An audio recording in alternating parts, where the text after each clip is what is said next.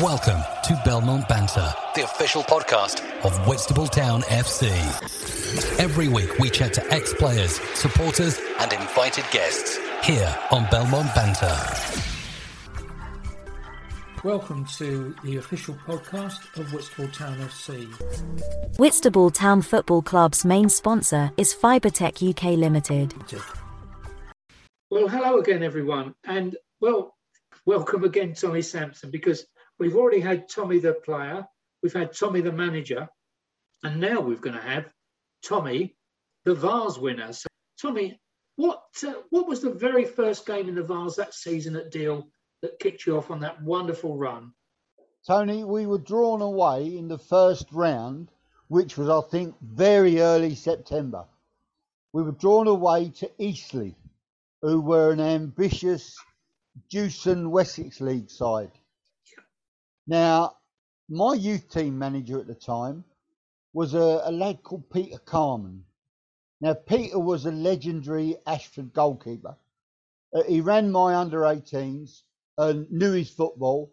I sent Peter down to watch Eastleigh, and he came back with a comprehensive report that I studied thoroughly. So we, we made our way down to Eastleigh we had a bad start because the coach driver took the wrong turning off of the M27. We got there at quarter past three and we had to rush to get like team sheets in. So we really was at a rush. I hadn't really had time to say very much. And lo and behold, we score after nine minutes and we're 1 0 up. Paul Ribbons, very energetic right wing back for me. We scored after nine or ten minutes, went 1 nil up, and then the heavens opened, and we got to half time, and suddenly we were 3 1 down. We'd made mistakes, like out of character for my team, and uh, as as the referee blew the half time whistle, we were 3 1 down. I said to my assistant manager, Keith Lissenden, I said, I'm going to lose my temper. And I told him before we've got in the dressing room door, I got in the dressing room and just lost my temper. I said, if you think I'm going out this bleeping competition in September, you got another bleeping thing co- coming. And I made a couple of substitutions in anger, more than like more than deliberate planning, and I sent a different side out slightly in the second half. Mm-hmm. 3 1 down at half time. Tony, we won 4 3. Stevie Best, Steve Lovell, Steve Marshall all scored goals. We were magnificent. After the game, I was um, after the game I was talking to Matt Davison on Radio Kent as he'd run, and he said, "Tommy, you got away with that one." I said, "Matt, I said, Matt, that result's got Wembley written all over it." Yeah, I remember saying it. how prophetic words they are. Yeah, I said, well, we were at the competition at quarter to four, and then at quarter to five, we'd remarkably we'd won. Wow. I did lose my temper at half time. I told Keith Lissenden, this is not going to be uh, uh, a sort of calm chat about it. I went absolutely crazy. There was an old antique medical table in front of me with this painfully weary sort of leather top on it. I kept bashing my hand on it, and every time I bashed my hand on it, piles of dust went up in the air. But I said, if you think I'm going out this competition in September, you got another blinking thought, thought coming.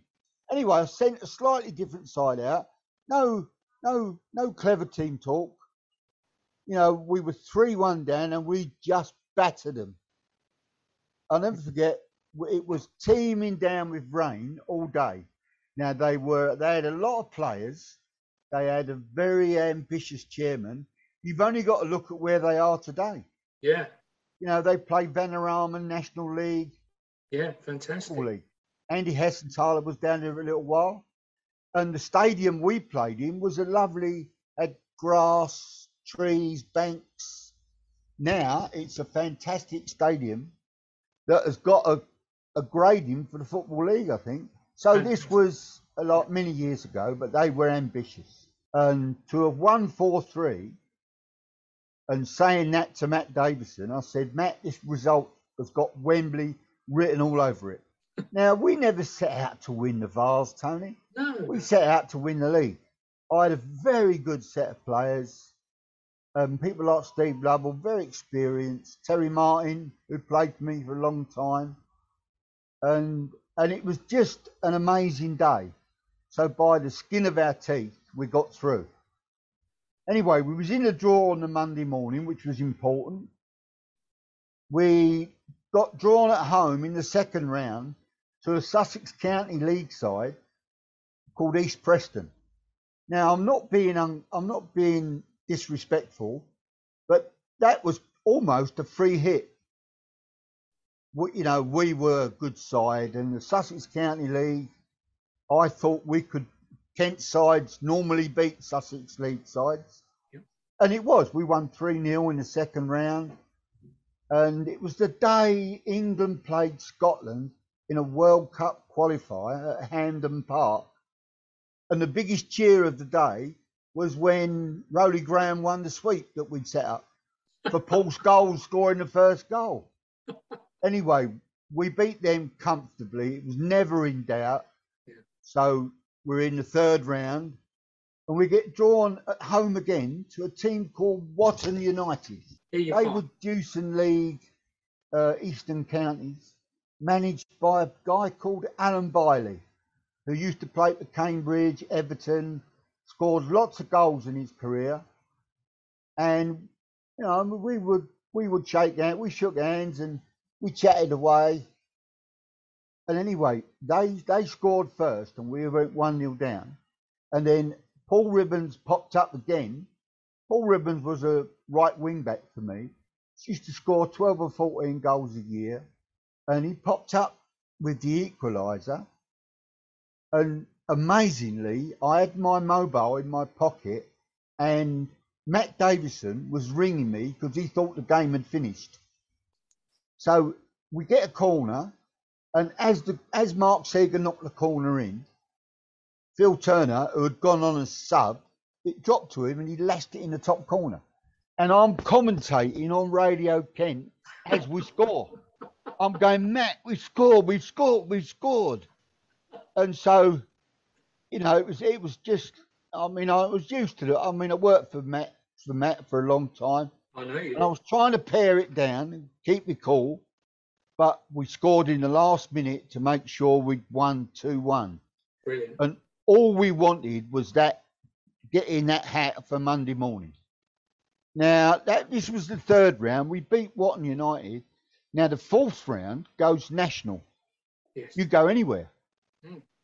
And I was listening to the draw on the on the telephone, and it come out so and so number such and such, Crook Town will play Deal Town, and I thought Crook, where the hell is that? I half knew it was up north. Then I looked at the map and I thought, oh my God, we're another uh, 45 minutes past Newcastle. Wow. and I I took great pride in preparation. I was very lucky at Herne Bay and Deal, particularly. I was full time. I could go and watch teams, take me time, drive, get on a train, whatever. So me and my wife Sandy, we drove to watch Crook play on a very cold Saturday afternoon. We stayed at Bishop Auckland in a nice hotel and my chairman Roy Smith was very kind with expenses and stuff like that, and invoices for like stays in hotels and petrol. And Tony, it was absolutely freezing. Crooktown versus Easington Colliery. I went to the tea bar and said, "Can I have a cup of tea, please?" And they said, "You're not from here, are you?" I said, "No, I'm from the Kent coast." I'm from Deal Town. We play you in the Vase in a couple of weeks.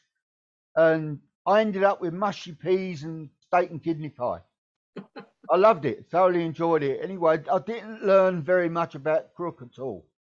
they beat Easington 2 1, and it was so cold and windy that it just was a, a waste of time.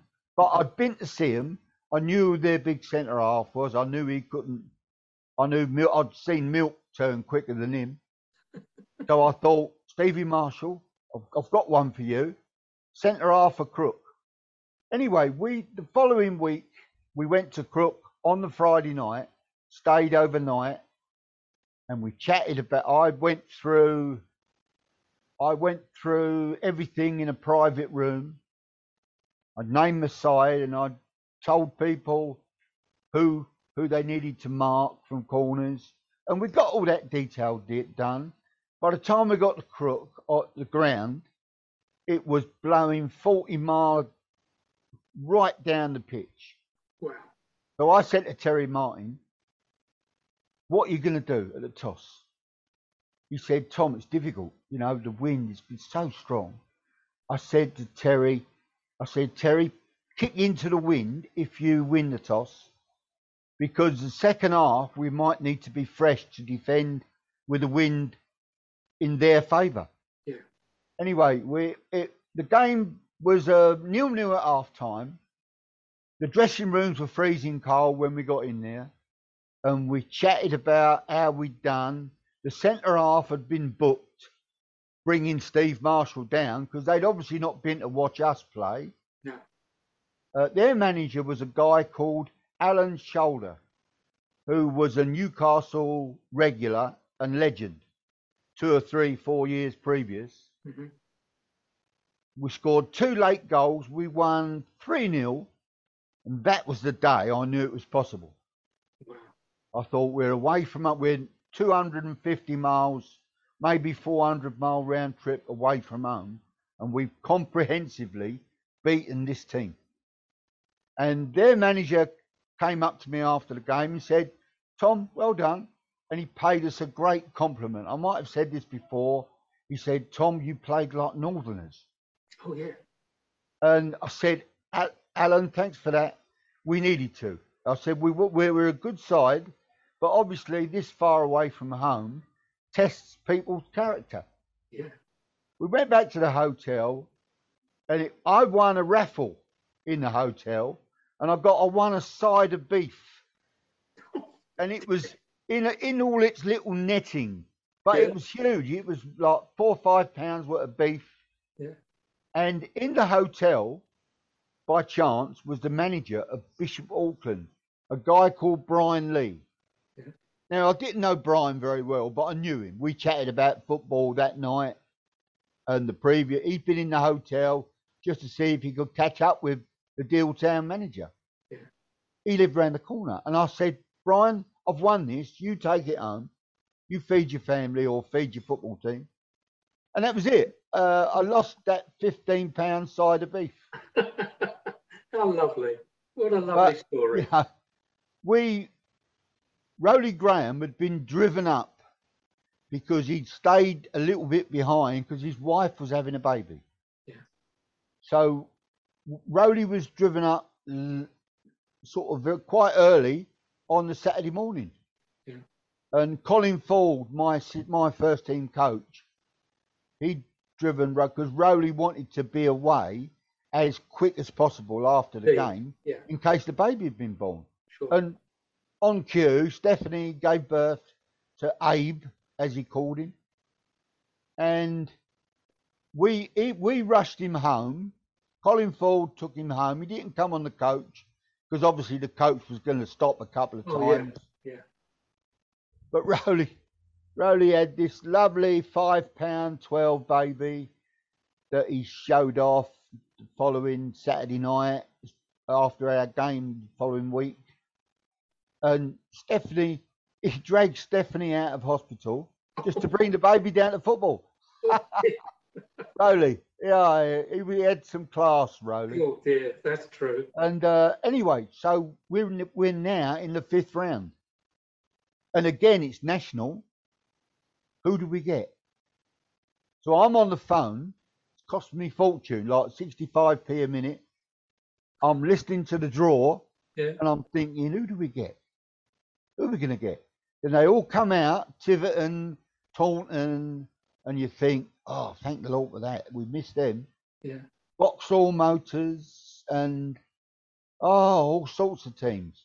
And I'm praying for someone like in Kent or maybe South London. Yeah.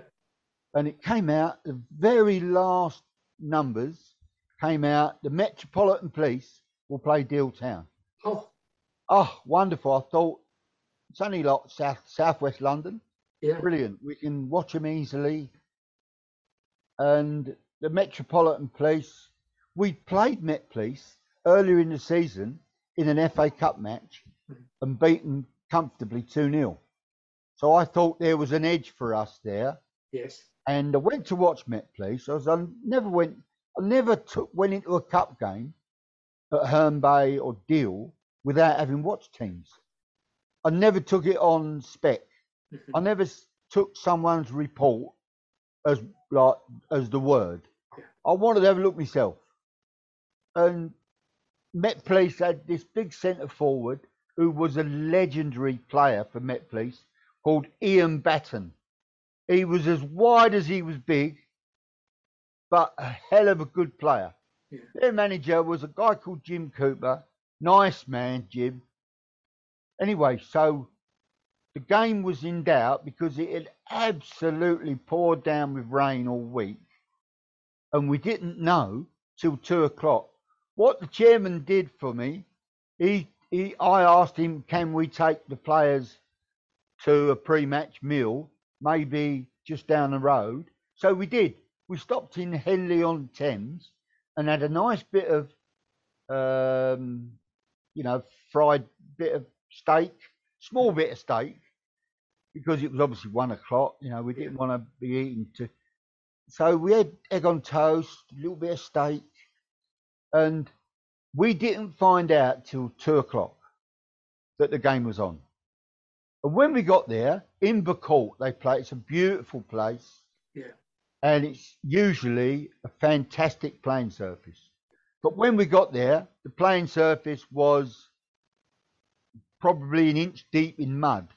What? The referee had said it, as it the ball would move, but obviously slowly. So he called the game on. We found out where we was having our meal. So we got to the Met Police and we had plenty of time. We got changed. We chatted. We chatted long and hard. I chatted about this centre forward to Terry Martin. And I knew the goalkeeper was a bit iffy on crosses. We, we were a big side. We had Terry Martin, Mark Seeger, they were big lads. So, and we were good at corners. We would put corners under the crossbar and make the goalkeeper make mistakes Mm. or make him make his decisions, perhaps not the decisions he wanted to make. Absolutely. But, you know, we, we came in half time, nil nil, and we'd done okay. We'd done okay. Again, it was a bit, it was drizzling second half, which wasn't doing the pitch any favours. The pitch got boggy and a bit, the ball dropped, it wouldn't move. And then we got that goal. We got a penalty. Rowley Graham fell over in the box. I think a, a, a, a- puff of wind had caught him. and he was good at that, Rowley. You know, I mean, I'm not saying, I mean, I think on VAR nowadays, I think he'd lost out a lot. But we got the penalty, and I'm thinking this is a massive penalty. We're in the fifth round. Yeah. This is maybe to go to the quarter final. Yeah. Up walks Steve, Steve Lovell, buried it in the bottom corner. He said to me after the game, Tom, I couldn't get my feet out of the mud to run towards the ball. I said, Well, I'm glad you scored, Steve. So You've done your job.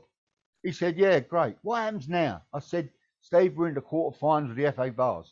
We are literally three games from Wembley. Because the semi final was two legs. Yes. So I went to Anfield for the sixth round draw. The FA put me up in a lovely hotel, and I knew a couple of people at the FA. They looked after me a little bit. Steve Clark was the FA representative for the FA Cup. He organised everything, even for the vase, the FA Cup, the trophy. Steve was a lovely fellow, and he put he put me up in a hotel in Liverpool And I got to the ground to Liverpool. Gerard Houllier was doing the draw. I'm not sure he understand understood what it was all about. you know, he wouldn't have known Deal Town. No. He might have recognised Arsenal, but not Deal Town. No. So anyway, that was the first day I met the Chippenham manager, a guy called Tommy Saunders, full of himself, 28 years of age. I was 46 by now, so I was the experienced one. Sure. And he sat around our table and was telling everybody what a good side he had, and he fancied their chances. And I thought, yeah, Jimmy Wald was there because Ramsgate were in the quarter final as well. It could quite easily have been a Kent Wembley final.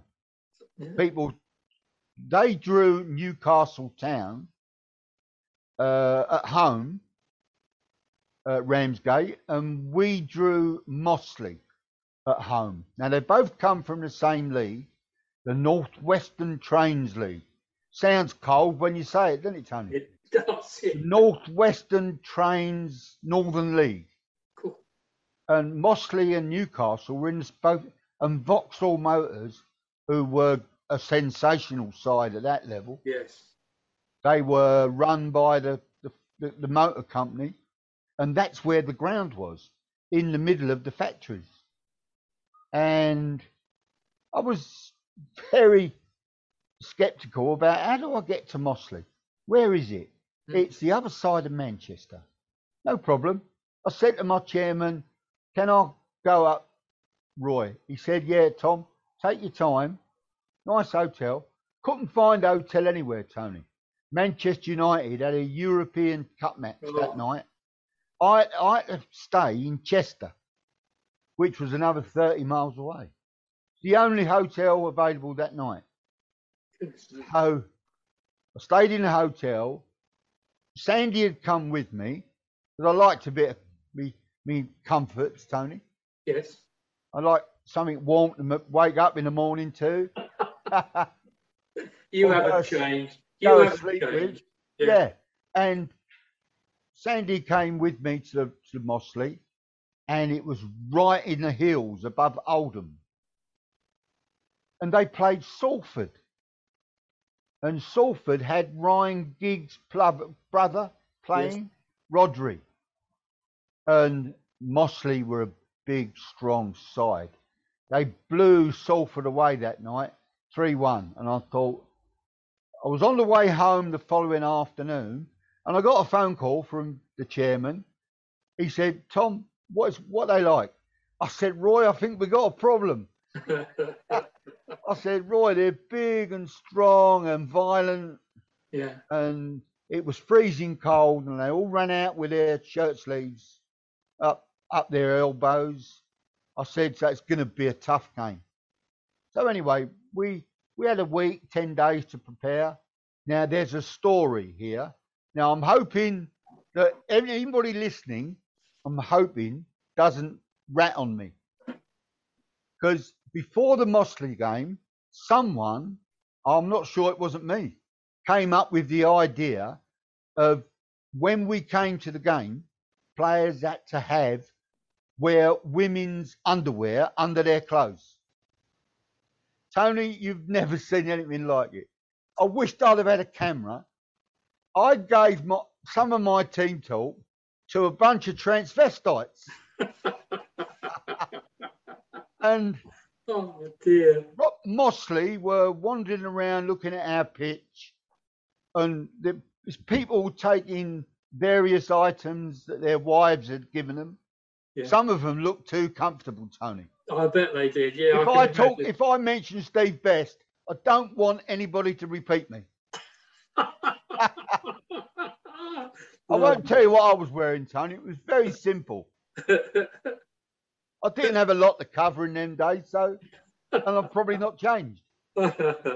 Anyway. Mossley, we went from women's underwear to fighting our corner in the toughest 45 minutes of Vase football we'd had. They were a good side. They were not so much a good side, they weren't a great footballing team, but they were big and strong and weren't afraid to leave their foot in. you know, they were team from the other side of Oldham, and they had one or two good players, but fortunately, we scored after four minutes. A wonderful bit of trickery in the box. Jamie Kempster flicked it over a guy's head, smashed it past the goalkeeper, so we're one up. And then five minutes before half time, stand by me, I've, I've got the video. They got a corner and the fella headed it in. So I'm thinking one all. Referee's given a foul on the goalkeeper, Craig Tucker.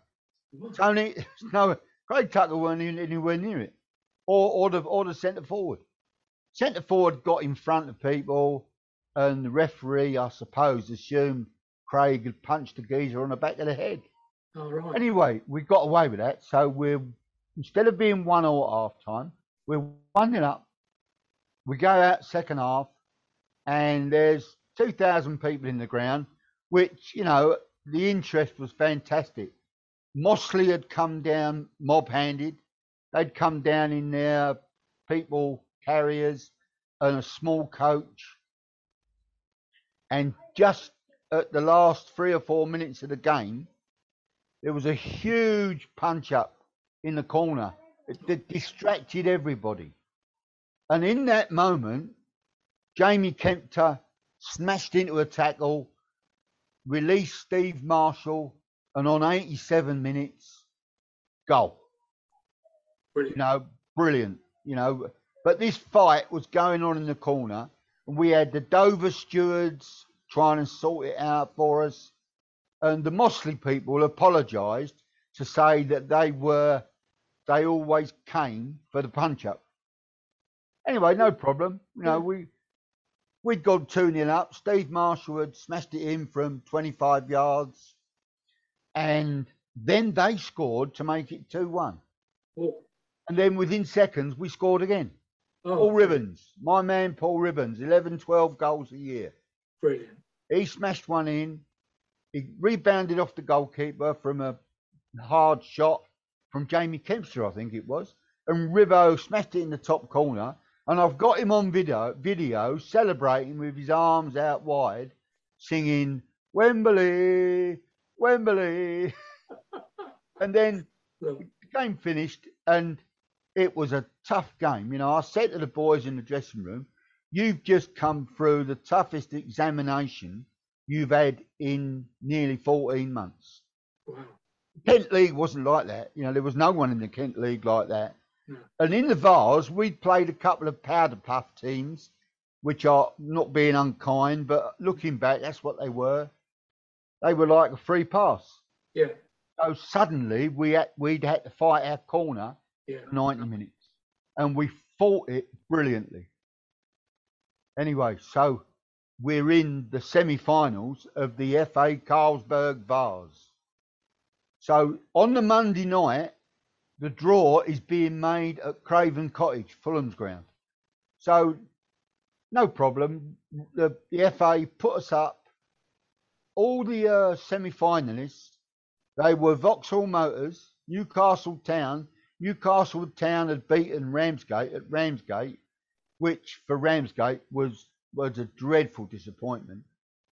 But there was Deal, Chippenham, Newcastle, Vauxhall Motors. I'm sat with my chairman in this hospitality room at Fulham, and I said, whatever you do, don't react. We were number three. I said, if we come out first, which means we're home first, don't react. Because Mark Lawrenson's doing the draw with Peter Shilton. And he draws out number three, and I think, great, home to, we're at home in the first leg. And Roy goes, yes! And right in front of us is the Newcastle manager and his first team coach and their chairman. And I thought, oh no, Roy. Hey, no, fair play. You know, we, we was at home in the first leg, which you'd always want to be. yes. Whitstable Town Football Club's main sponsor is Fibertech UK Limited.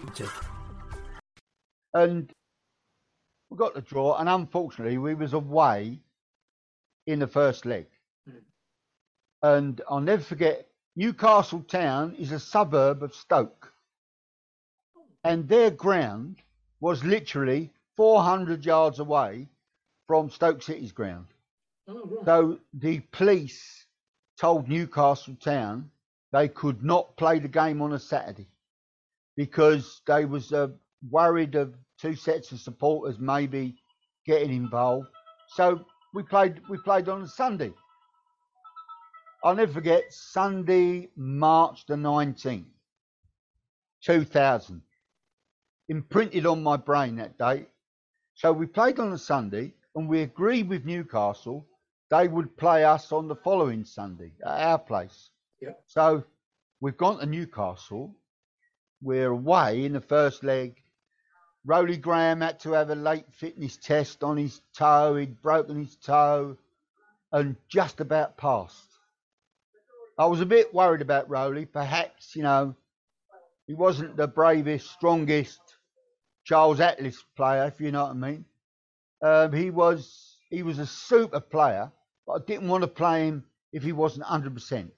Fair enough. And I still feel that he was only 75%.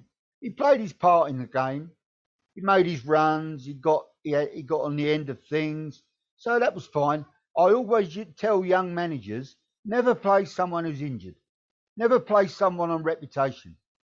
Now I did that that day. We went to Newcastle the first leg Sunday afternoon, quarter past two, quarter of an hour after we kick off, we're 2 0 up. Wow. Two huge long throws from Paul Ribbons, and Newcastle couldn't deal with them. I'm talking throwing the ball 40 yards. Yeah, good, good at that. Right into the six yard box. Yeah. Anyway, we scored from the first throw on. Steve Best got a lucky bobble and headed it in from literally three yards. And we got a throw on in exactly the same place 40 seconds later. Ribbo threw it again. Their centre forward jumped up to head it away and it flicked off his head into his own net. Oh, So we were 2 0 up at half time. Now it was a difficult half time talk.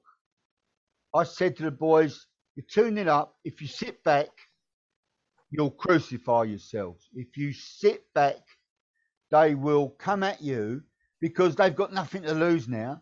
that's right. And so what we did second half, we probably was a bit too open, but we played our normal game. And Craig Tucker pulled off a couple of great saves for us. Terry Martin, great tackles. Jason Ash off the line. Their manager hit the bar from 35 yards, bounced down into the box. So it all fell for us, Tony. Hmm. And they're the type of days you think, please God, I hope it don't come down to a referee's decision or the bounce of a ball Yeah. off the post. But we were 2 0 up, and that second half, we had a little bit of luck. We had a little bit of fortune. I'll admit to that any day of the week because you can't win big tournaments No, without that shred of good fortune. very true. So, anyway, final whistle 2 0. We've won the first leg. And my players were so disciplined, there was no celebrating because we had a week to play them next week. Mm. You know, it's no good getting up their noses today just because we've beaten them. We had another tough game at our place following Sunday. Now, in that week, Tony, I was full time at the football club and I was in helping to sell tickets for the game. And everybody that came in would look at me and say, I got these tickets, Tom. When did we get the Wembley tickets? Because we were winning 2 0. And I hated that Oh, that level of, you know, yeah. disrespect. Taking it for granted. I said, I said to someone, if they score first, you watch. You watch what happens. You will see one of the best teams in Kent struggle to even take a free kick or a throw on because of the nerves. Mm. Wembley was being knocked down. We had to get there then or never. Yeah. So the second leg came. Now during that week, the our pitch wasn't particularly good at the Charles Sports Ground, but Roy Roy Smith, the chairman, had- had somehow managed to persuade Royal St George's to send their greenkeeping staff to our ground, and they made it into a lush carpet in four or five days. They reseeded it, they turned it over. They oh, it was a joy to play on. Fantastic. But it was also a joy for Newcastle to play on. Yes. Which was their strong point. Then they was managed by a guy called Ray Walker, who would play five or six hundred games for Port Vale and was commonly known as the Glenn Hoddle of the lower leagues. He was a super footballer. Mm. And they had this big centre forward, a guy called Darren Twig. Forget Twig, he looked like an oak, oak tree. You know, yeah. Jason Ash, one of my defenders, I knew was going to have a hard afternoon. And I said to Jason, be prepared. Be prepared for the physical battle because that's what it's going to be. And Jason did wonderfully, as he always did. I played three centre halves. My one of my centre halves would drop off and sweep. The other two centre halves would pick up the front two. And that was an Italian way of playing that I'd been brought up at Millwall playing Yeah. three five two. So tough game, tough game. It started to rain, and I'm thinking, should I throw on? I threw on Johnny Walden. Now John was the size of us, Yes. Good lad. Yeah. built like a built like the size of a side of a house.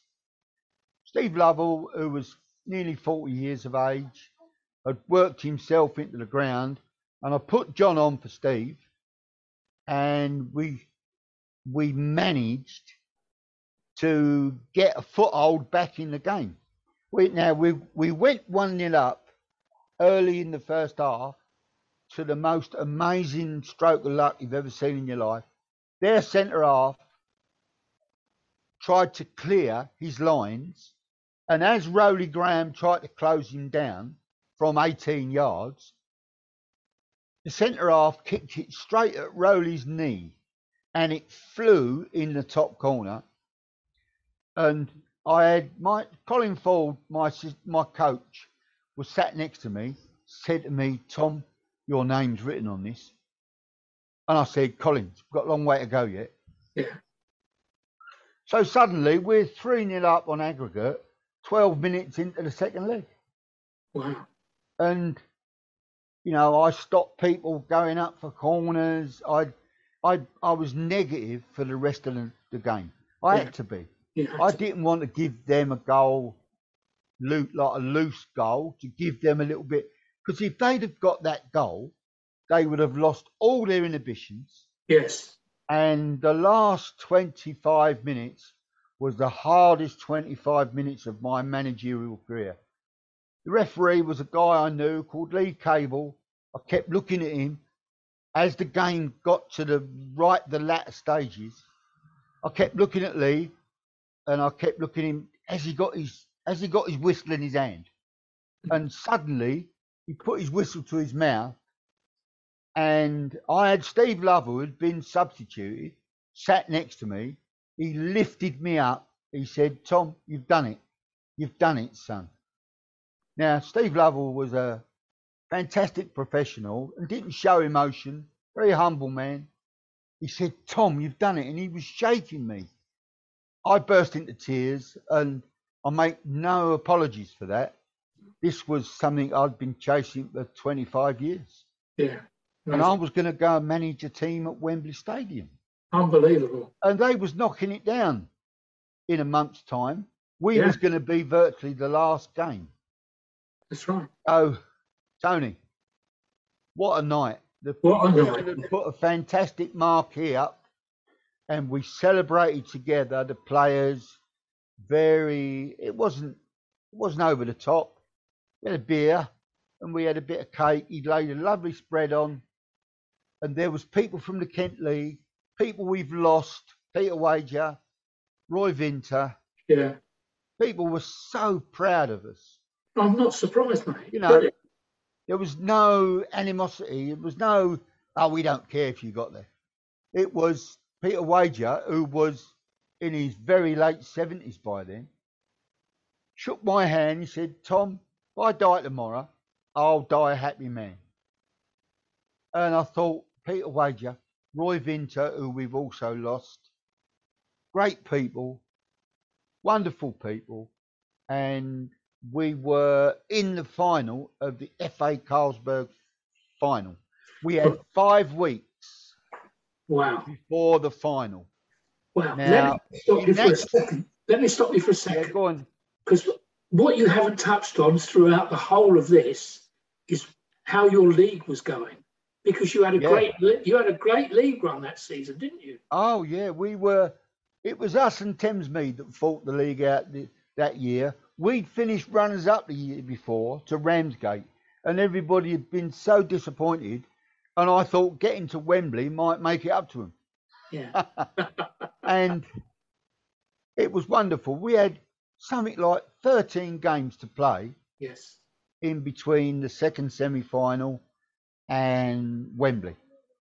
Now, we had to fit them games in, and I had to really put my thinking cap on. How many times was I going to play my best team? Because we needed that 12 or 13 points to win the league. And I could see coming up in the fixture list a run of games Lordswood, Hythe, and I thought, what should I do? Should I go strong, get those points, and then maybe pick at the odd point up here and there before the season finished? Because I said to my players, I'm not going to put you under pressure to play, but there'll be nights when none of you play. I said to Steve Lovell, 39 years of age, I said, Steve, I can't pick you every game. You know that, don't you? He said, Tom, don't keep leaving me out because I'll lose my edge. And I said, I'll pick you when I think I can. Yeah. We'll talk about it. And that's what we did. I can remember being 3 0 down to Slade Green at home. I'd left about eight players out and we'd thrown a few of the reserves in. We drew 3 3. And I thought to myself, how am I going to get these points? We needed 10, 12 points to get above Thamesmead in the league. So we went strong on three or four games. We had three or four games in that 12 day period. And I, I crossed my fingers and I said to people like Seeger and Martin, right, be careful. Be careful. Don't be stupid. Don't put your life on the line. You know, in the end of the day, Wembley's going to be more important than winning the Kent League title to us. Mm. And and and I had people come back at me and say, Tom, I'll be all right. Yeah, okay. Well, it turned out we got in the League Cup final that year. We beat Faversham in the semi final over two legs. And the league had brought the League Cup final forward a week from May the 6th, which was the FA Vase final, to whatever it was, March the 29th or something. We were playing VCD, and I said to my chairman, I don't want to play that game. I, he said, Tom, we'll send the youth side. I said, Roy, I don't want in the record bo- books like VCD 6, Dealtown nil, because there's no explanation. I No, don't want us to play it. Uh, we pleaded with the Kent League to play it after Wembley because we. I said if we gamble, I said to Peter Wager, who was Kent League chairman in them days, I said, Peter, if you gamble, if we win the Vase, we'll play VCD at Margate's ground in front of five thousand people. Yeah. So what happened was we pulled out of the League Cup final. You know, we weren't getting above ourselves at all. I said to Roy, can we not just say we're not playing? Which is what we did. Mhm. VCD went on to beat a Faversham side who had about 11 strange people in their team who weren't even registered with the club. So that was their that was their their loss. The Kent League could have had that League Cup final Yeah. In front of 4,000 people. Yeah. But uh, you know that's that's that's gone now. That's past. Good. Yeah. You know, it's easy being wise after the event. Absolutely. What can I tell you about Wembley, Tony? Oh yeah. Tony, we went to a couple of meetings, myself, Roy Smith, to talk about you know, what side of the ground did we want to put our supporters in? What dressing room was we going to toss up for? We had to make sure the photograph that went in the program was pristine.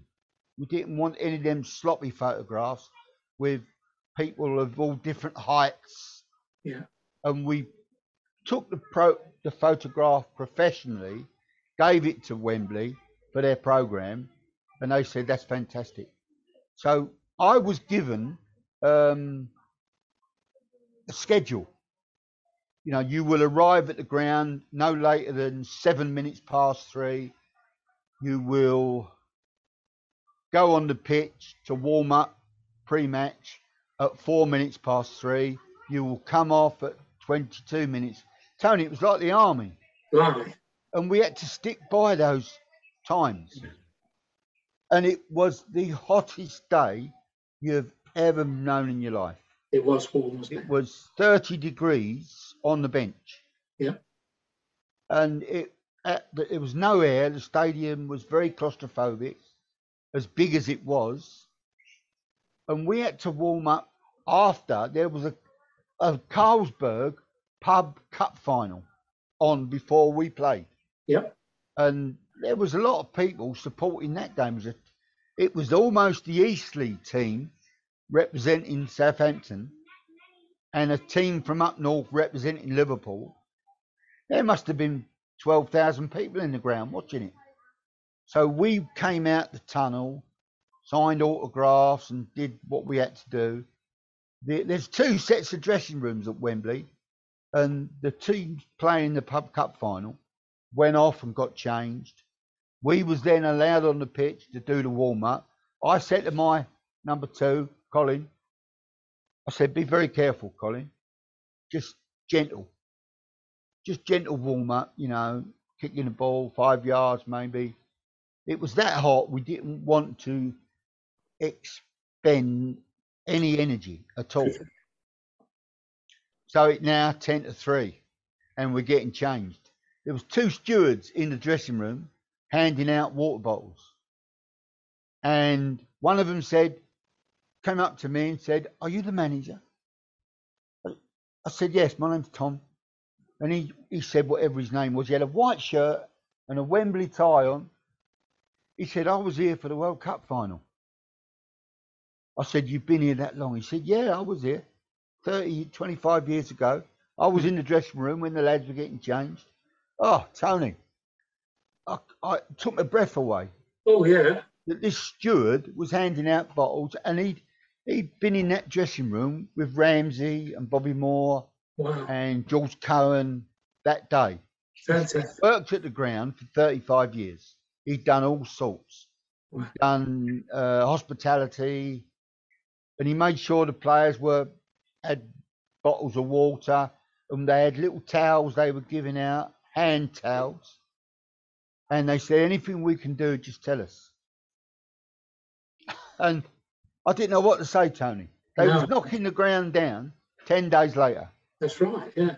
and they was gonna the twin towers were coming down, bulldozers were going in. The only game played after that Carlsberg Vase final was England played Germany in a World Cup qualifier and lost one 0 And Kevin Keegan resigned in the toilets in the dressing room. And thi- thi- this chat told me this. Like they, people were telling me stories years later. Fantastic. Oh, Tony. You know, I, couldn't help but sit down there and think Ramsey, Robson, Sure. Taylor, Venables. You know, I'm sitting where these people are sat. Yeah. And the the the um, I, c- I can tell you now, the team talk was emotional. I can imagine. Your mothers and your mums and dads are here. This is the greatest day of our lives. Let's not have any regrets. Yep. Let's do what we've talked about. We know what they they're good at. They know what we're good at. Let's Yeah. make sure we don't leave anything. I don't care how hot it is. You you play at Wembley in any condition, under any circumstances. Yep. do not let the day pass you by. And I was I was almost tearful, Tony. I won't lie. I didn't want to be too sentimental because we had to be professional and we had a job to do. And Tony, we did the job brilliant on the day. They had a couple of key players that we snuffed out. We had a couple of key players, Marshall and Graham particularly. Uh, I lost my right wing back after 12 minutes, David Monteith, an absolute genius of a footballer, the quickest feet you've ever seen in your life. Dave went down, tore his ACL, Oh, and was on the stretcher under the Royal Box in tears. I was in tears with him, and I, his wife had come down out in the stand. We was all crying, and Colin Ford grabbed hold of me.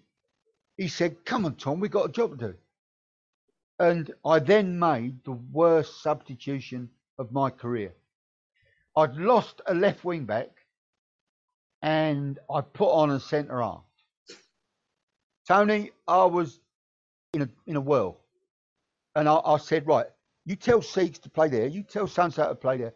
I made five changes for one substitution, and at half time we could have been two down Yeah. because of the, how we was disorganised, and my captain couldn't repair it on the pitch no. because I'd made an absolute Yeah. Big zero. yeah, I made an absolute mess of it. Yeah. And luckily we got through. They were strong, they were but we got stronger as the game went on. And 87 minutes, you know, we get a corner. Rody Graham takes the corner, clips it into the near post. Their goalkeeper catches it, throws it out to the left back, who then ambles down the pitch at his own pace, walking almost, and then played it into his front man, who gave the ball away to Jamie Kempster. Jamie Kempster had two choices smash it 40 yards down the pitch or roll it into someone. Well, Jamie chose the right one. He rolled it into Steve Marshall and he took off like Batman with his cape flowing in the back. And he clipped this little cross in, and Rowley Graham, who had taken the corner and had walked from the corner flag into the box, suddenly found the, his normal four yards of space, smashed it in the top corner on the volley, first time. Tony, you know, I was 80 yards away. I leapt up, as you can imagine, Oh, jumped over the advertising hurdle, the Carlsberg, yeah. uh, jumped over it, cleared it with about, eighth of an inch to spare, because I weren't the most athletic in them days at 46. and Rowley Graham, within about five seconds, had come running past me, scored the goal, run behind the goal, run behind the corner flag, ran down the touchline, past the Royal Box. He was absolutely knackered when he finished. With two minutes to play, I said, Where's Rowley gone? He couldn't breathe, Tony. no. But what a celebration. Oh, he, couldn't, he couldn't breathe. And I, Fantastic. I remember I was on the pitch and they was playing all these records, we are the champions. And then somehow they played status, status quo, rocking all around the world. And we were, we was, everybody was. We was up on our feet. I was looking for my family, my brother, my wife, my sister-in-law. I was looking for anybody that, that it was a friend, and all I could see was a sea of flags. Fair flags. Yeah. Tony, the greatest day of my life. If I've gone on about it too long, that's because it was the greatest day of my football life. That's fantastic. When my daughter was born, yeah, wonderful. I love love it love it a bit. But you asked me the greatest moment on the sixth of May, two thousand, at probably thirteen minutes to five. That was my moment. Wow. And Rowley Graham is now emigrated to Australia, lives on that goal, plays veterans football out there, and tells people he scored the winner at Wembley. They don't know what the FA Vase is, the Australians. No, they think he's no. won the FA Cup. I know. So, Tony, hey, fair play. I tell I tell people I was a great player because no one's old enough to remember. I have been blessed, Tony, with some of the greatest memories and some of the finest players to play step five level or step four. Fabulous. And Absolutely fabulous. whatever whatever I've achieved in the game, I've achieved with these people. You know, I I consider myself a good, successful manager, but you can't do anything. You can't play golf without your clubs. And they were my golf clubs, my players.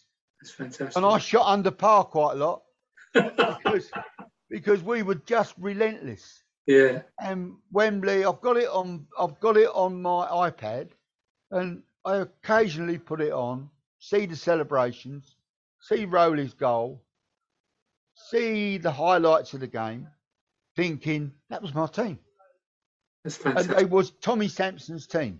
After the game, I missed the uh, press. I missed the uh, dressing room photographs.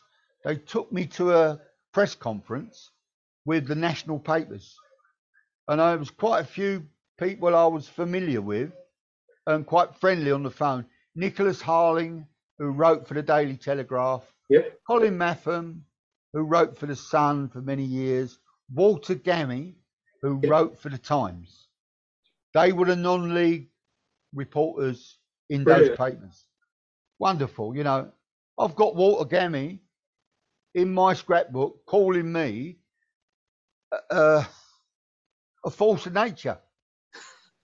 And if he Oh. said it, I'll believe him. Ab- Absolutely I'm still a fantastic. force of nature, You Tony. still are, yeah. Even though this stroke still confines me, I'm still a force of nature. Well, I'm glad you mentioned that, Tom, because uh, actually it's time that we wrap this up now. But um, what about the run into it? Did you get to see the opposition much?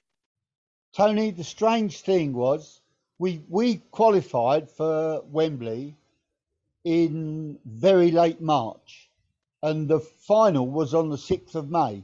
So it gave me seven or eight weeks. Keith Lissenden and I both went down twice to watch them. We went down and saw them in a big local derby. Their big local derby was Chippenham versus Melksham, and that was a like everybody hated each other. But and it, and I got to see the best of them or the worst of them. They were a big, strong team, and Keith and I both agreed that we would need to use a bit of pace to beat them because at dead ball kicked it was going to be nip and tuck. So yeah, I mean I got to see plenty of them. Um, we didn't we didn't go in blind at all. That's good, good. And how did you get on with the manager? What, what, you know, on the day? How did that work through? Well, Tommy Saunders, their manager, uh, was a great fella, full of himself, kept telling me what team I was going to pick. I know what team you're going to pick. He was uh, obviously a Wiltshire lad, and he he packed up his playing career very early with an ankle injury. He played for a team called Carlton Town, which is a Somerset-based team, and he took Chippenham on very early. He was only about 23. So by the time he'd got he'd won his league and then got to Wembley, he was 28. We met each other in the tunnel. We, I said, "Hello, mate. How are you?"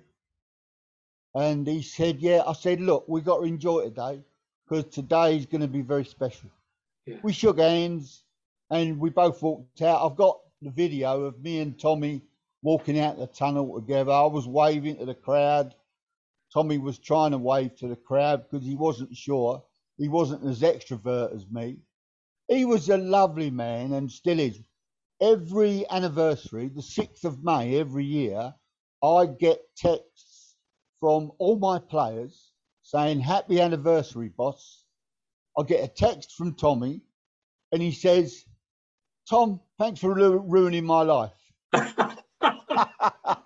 it's great. It's great, great fella, lovely man. He's he lost his son this summer to a very rare form of cancer. Oh dear. His son was a sportsman, played rugby, and I've commiserated with Tom, obviously. When the whistle blew at Wembley, that 90th minute, when that shrill went, I walked across the gangway and Tommy was sat. There was no dugouts, they were just rows of seats. Tommy was sat there with a Chippenham shirt around his neck and he was sobbing. And it, you know, Rowley's goal had really taken. Oh yeah. he'd kicked the life out of him. You know, I can't imagine how he must have felt.